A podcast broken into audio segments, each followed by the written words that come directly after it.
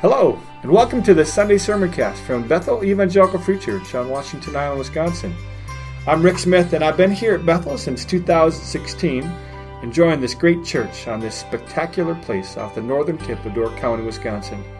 This message comes from our Sunday morning service here on the island, and it's geared towards discovering what the Bible has to say to us in our everyday lives. So, God's blessing on you, and thanks for joining with us wherever you are today.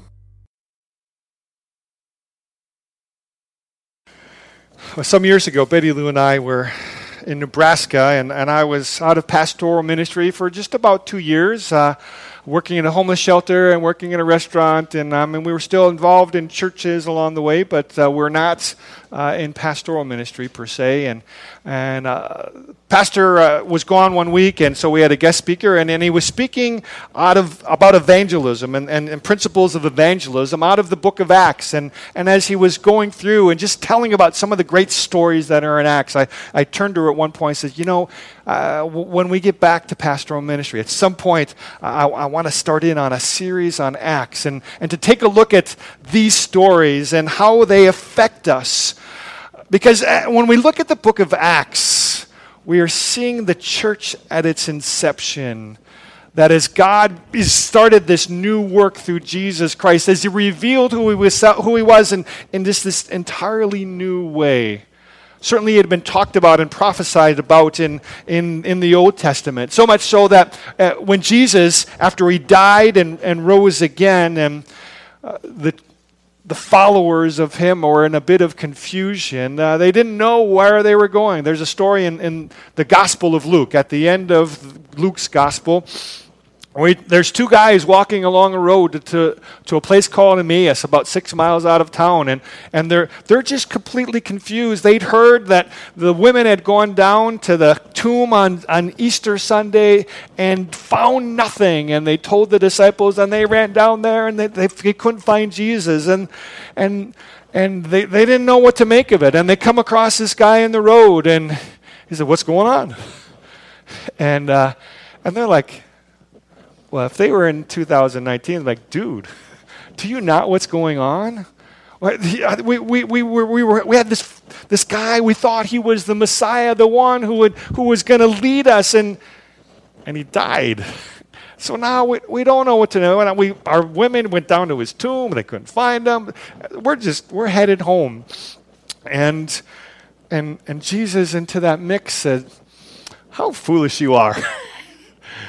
Don't you understand that the Christ had to go through all these things, that he had to suffer through all of these things, so, so that, that all these things that are talked about in, in Moses and the prophets could have been fulfilled. This is what was called upon. This needed to happen, and he explained through, through the Old Testament, through the Hebrew scriptures, of how all this had been talked about and designed by God from the beginning. And and they just soaked that in and they came to the to the town and and he he was going to go further. Jesus was. They could they didn't understand. They couldn't see. Somehow something was blocking them from seeing jesus.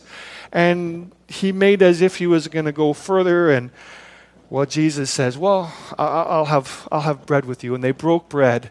And in the breaking of the bread, they were able to recognize him, and, and then he was gone from their midst. And so they rushed back the six miles to Jerusalem, and they, they go find the disciples and, and said, We saw him. And then the disciples said, We saw him too. And, and, and this great line from, from Cleopas and, and his, his partner Did not our hearts burn as he explained the scriptures to us? And uh, this is the inception of the confused church beginning to figure out what the call of God was on them. Well, the book of Acts the Acts of the Apostle is, is the fuller description. And, and within that description, you get a sense of what it's about, right? It's the actions that are going to happen by the apostles. What did they do? How did they begin to, to work this out? And, and when Luke begins this particular writing, he does it in similar ways to his Gospel of Luke where he addresses it to someone in particular, someone called Theophilus, um, called Most Excellent Theophilus in, in, in the book of Acts. But he starts off Acts chapter 1 this way. In my former book, Theophilus, I wrote about all that Jesus began to do and to teach until the day he was taken up to heaven after giving instructions through the Holy Spirit to the apostles he had chosen. So, so there's, there's all of the Gospel of Luke in one sentence. This is what my point was. Until the time Jesus, this is all the things he did until he left. And there's a sense that's volume one. And so from now on, we're going to talk about what he's doing now through the Spirit of God, through the, his apostles. So he, he had his apostles, he's given them instructions, and this is what it looks like. Verse 2, or verse 3. After his suffering, he presented himself to them and gave many convincing proofs that he was alive. He appeared to them over a period of 40 days and spoke about the kingdom of God. On one occasion, while he was eating with them, he gave them this command Do not leave Jerusalem but wait for the gift my Father promised, which you have heard me speak about. For John baptized with water, but in a few days you will be baptized with the Holy Spirit. Then they gathered around him and asked, Lord, are you at this time going to restore the kingdom to Israel? He said to them, It is not for you to know the times or dates the Father has set by his own authority but you will receive power when the Holy Spirit comes on you. And you will be my witnesses in Jerusalem and in all Judea and Samaria and to the ends of the earth. After he said this, he was taken up before their very eyes, and a cloud hid him from their sight. They were looking intently into the sky as he was going, when suddenly two men dressed in white stood beside them. Men of Galilee, they said, why do you stand here looking into the sky?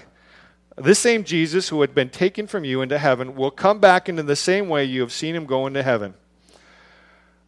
So then the apostles returned to Jerusalem from the hill called the Mount of Olives, a Sabbath day walk from the city. When they arrived, they went upstairs to the room where they were staying. Those present were Peter, John, James, and Andrew, Philip and Thomas, Bartholomew and Matthew, James, son of Alphaeus, and Simon the Zealot, and Judas, son of James. They all joined together constantly in prayer along with the women and Mary, the mother of Jesus, and with his brothers. Uh, as we begin to look at this book and the things that God begins doing through the followers of Jesus, uh, we are seeing a movement take place. It, the making of a movement is happening here and, and a movement is differentiated from an organization in that a movement has always before it something that it's headed towards. Organizations sometimes get themselves caught up in and just continuing to exist. We, we organize ourselves so that we can continue, but uh, the Evangelical Free Church, of which we're a member, has always resisted the, the title denomination because that, that seems to them too much of this is an organized thing, we just want to exist so that it continues to exist, but has desired to, to continue to be a movement of the Lord Jesus Christ through his spirit of, of like minded churches in association with one another, with our common goal being Jesus and his ongoing work. Because that's the role of, of God's people ongoing that we continue to look for the, the movement of God within our midst, that, that we're not just stuck in some way of doing things. And, and so, as we begin to look at what happens next after Jesus is gone, how does this form into what we now know as the church? And, and the making of this movement, we see God's kingdom having been revealed to these disciples, and uh, uh, not, not just the 11 that remain, but the other disciples that, that are with them as well. Where, where are we going to go from here? It obviously starts off in some confusion, doesn't it? The disciples, uh, the, the two on the road to Emmaus, they, they had no expectation of Jesus rising from the dead, but he did. So what's next? How does this go? Where does this move from from this point? And and so Jesus comes into their presence, and Luke gives us this picture. He comes into their midst and is talking with them, and, and he gives many convincing proofs. He's alive. Uh, some of the other gospels give us pictures of what that's like. John describes how he, he's over 500 people had seen him walking around, were able to touch him and, and talk with him. Thomas doubts that it's actually happened unless he can touch, touch him. And Jesus said, All right, here you go, touch me. I'm alive. And, and here's what I want you to do. And he begins giving them the descriptions of what's next. And his first thing that he says to them is, Stay here. Stay in Jerusalem and wait. What? Come on, give me something to do. What, what, what, do you mean? Just sit around and wait. It's like, just wait until the Spirit comes. John baptized you with water. I'm going to baptize you with the Holy Spirit. Undoubtedly, they had all kind. Of, well, what is that supposed to mean? Well, I mean, I mean, we understand baptism. John was baptizing in uh, in the Jordan River. It was a baptism for the repentance of sins. He dunked us in the water, and symbolizing a, what does it mean to be baptized by the Holy Spirit? And well, that's a question left unanswered to this point. What is that going to look like? Their response to this is to ask him, "Well, well Lord." At this time, are you going to restore the kingdom of Israel? Uh, John Stott and, and other commentators uh, kind of sense a collective. Are you kidding me? is that really what you're asking? To restore Israel? Is that, is that what you're thinking? I've been talking about the kingdom of God, and you're talking about restoring the kingdom of Israel. This is not what, it's ta- what I'm talking about.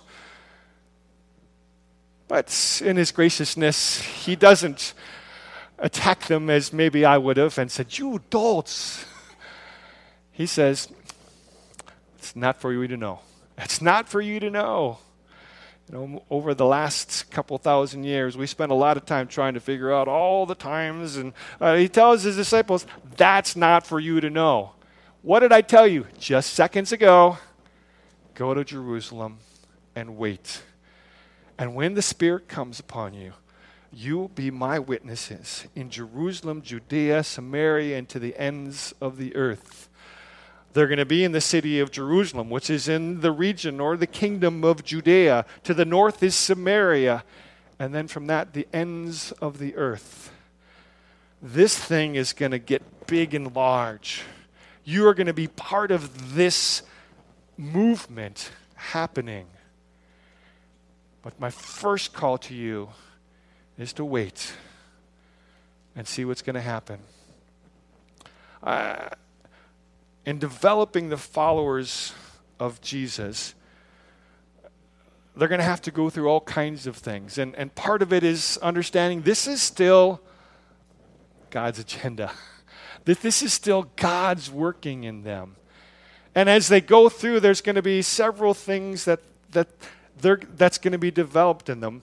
Uh, certainly, uh, I, I, I, understand this uh, as good as anything in, in three parts of our lives uh, that we develop in our heads and in our hearts and in our hands. That when we talk about our heads, we talk about knowledge, our brains, right? The things that we know. And there's just some things that we, we're going to need to know. One of them, he's helped them out. Is Jesus really alive? Yes, many convincing proofs Jesus is alive. He's talked with them repeatedly about God's word and how all the things that are described in God's word point towards the coming of this Messiah and what he was going to do in their midst.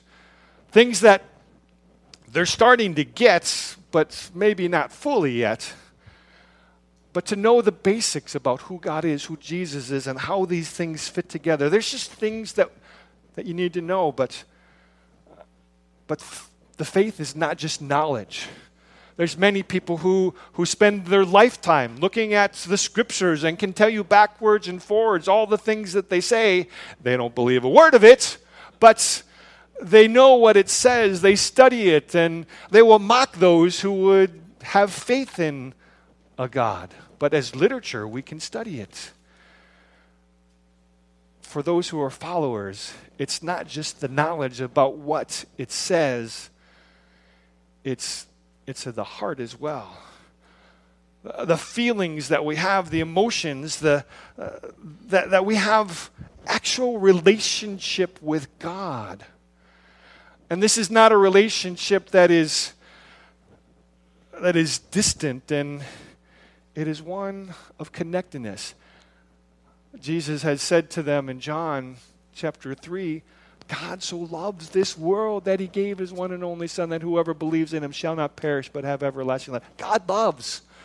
God loves you. And, and, and, and so much so that, as Paul writes, God demonstrates his own love in this that while we were sinners, sinners Christ died for us. He takes the first step always to indicate, I love you, which is completely the description we have in the Old Testament. When God tells the people the Ten Commandments, in the two recitings of it in both Exodus and Deuteronomy, it, it starts off before the first command comes like, I am the Lord your God, or I am Yahweh your God, who rescued you out of slavery. And then he begins to tell them this is the best way to live. Do not have any other gods before me. Do not make idols of them. Do not, as the list goes on. But before the commands come, I heard your cry. I responded and I rescued you. God loves mankind so much so that he goes to extraordinary efforts to indicate that. And the suffering that he endured, that we remember in the Lord's table was excruciating, painful. There was a tremendous cost that He paid for us. And that causes in our hearts a reciprocal res- response uh, to love Him as well, to have connection with Him, not just to know about Him and the things that the Scriptures say, but to know Him. Our Scriptures are a conduit to knowing Him. It's it's more than just us knowing facts and stories and being able to quote verses.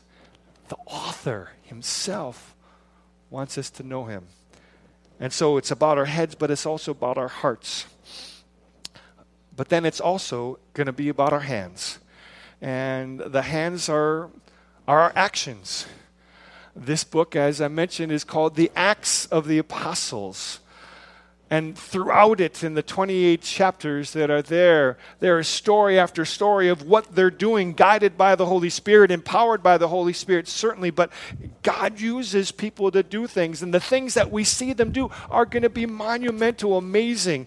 We will see drama and conflict, miracles, persecutions, death, people falling asleep in sermons shipwrecks, people getting hauled off to jail and then walking right out. There's tragedy, there's drama, there's even humor in it. And hopefully, a reminder of what we are all about as the church. How do we do this? Well, there's going to be actions involved. And the first action, though, wait. wait and pray. Well, that's going to be difficult. Because sometimes we just want to do stuff. We just want to give me the next thing that I'm called to do, that I have to do, and I'm ready to go. And wait in Jerusalem. Lord, are you at this time? Are you going to start? Uh, is the, the, the beginning of your kingdom? And can I sit at your right hand? Just stay in Jerusalem till my Holy Spirit comes. And then, and then, and then you will be my witnesses how that works out. And, and we will see amazing ways how that works out. Uh, you can, at some point this week, look ahead from verse 1 8, which is where that's described, to verse 8 1, where we see the church going to Samaria and to the ends of the earth. And it's not pretty, but that's how God is going to make this happen in ways that are unexpected. The first act wait and pray. Some of the humor, I think, is there, just as, as Jesus then ascends into heaven, and um, uh, some of our, our sister churches in, in other organizations uh, will have remembered this week as having been Ascension Day, that 40 days after Jesus' death, he raises to heaven. This incident we see right here. And, and as he ascends into heaven, they're just kind of looking. I, I mean, I, I, can't blame them. What, what, that'd be pretty. Whoa, and and there he goes, and and then these guys is like, what are you guys looking at? Well, duh. he's like, he's coming back. Do what he says. Go back to Jerusalem. Wait and pray. And so it gives the list of them. They go back to Jerusalem and they gather in their room and they, they begin in constant prayer. But they got to wait. It's not happened yet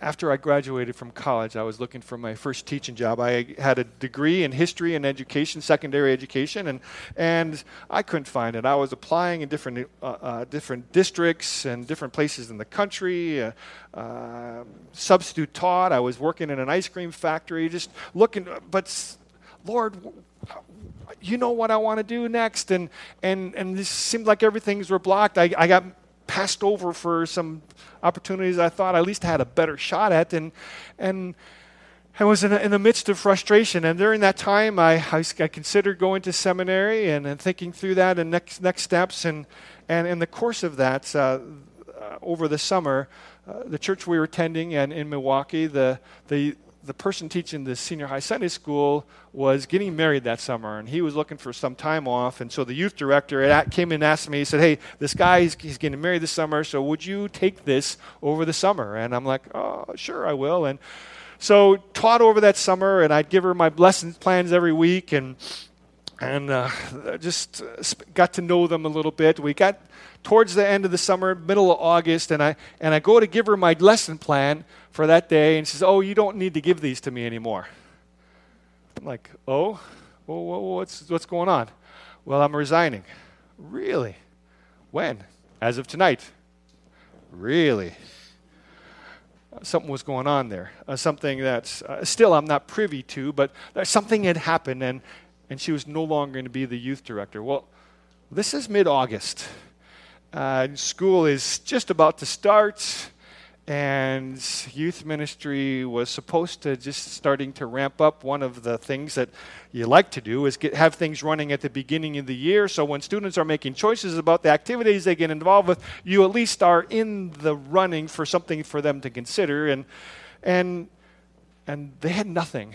She had plans. They were all in her head at least for the senior high. One of her plans was the guy who got married, he was going to take over the student high ministry.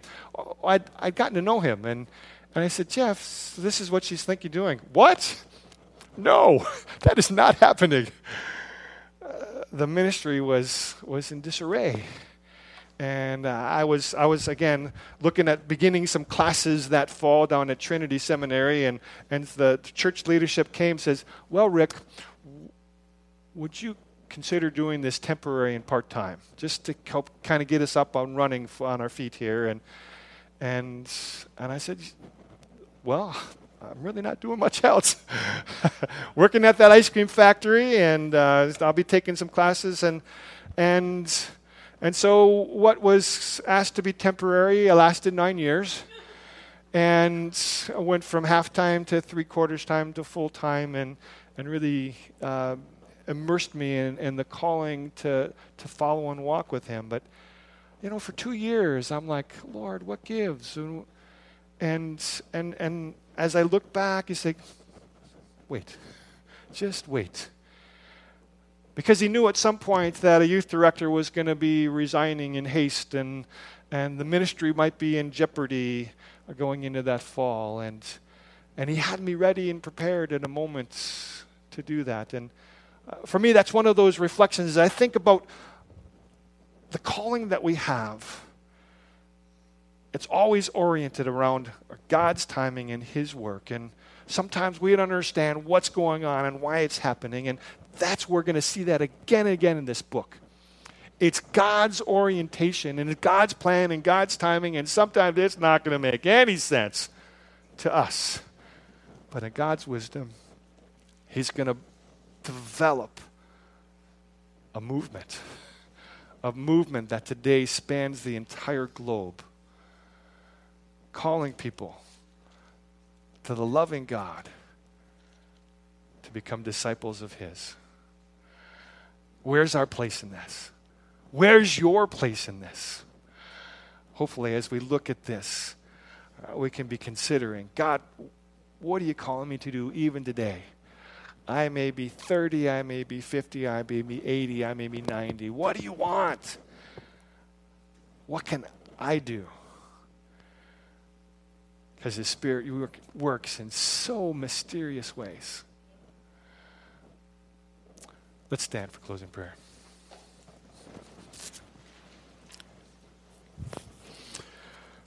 Lord, thank you for your word and thank you for uh, the, these great stories, these troubling stories of what you do and how you do it in, in ways that mystified sometimes the followers. And yet, as they, as they are led by your Spirit, they begin to pick up.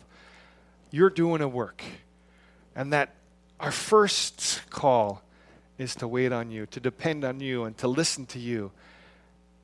And when you call us to move, to be ready to move. Lord, guide us and direct us. May we see you through this. And this week, as we consider our life and where we're at right now, may we understand you have been faithful to us.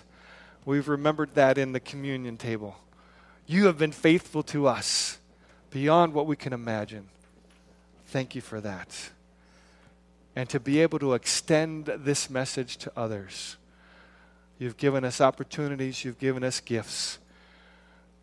You will place things before us. Give us ears to hear and eyes to see what you're doing. We pray this through Christ our Lord. Amen. God bless you this day. Well, thanks again for listening. And to learn more about how you can connect with Bethel Community Church, check out our website at islandbethelchurch.com or join us for a service Saturday night at 6 or Sunday morning at 1045. Hope to see you soon. God bless you.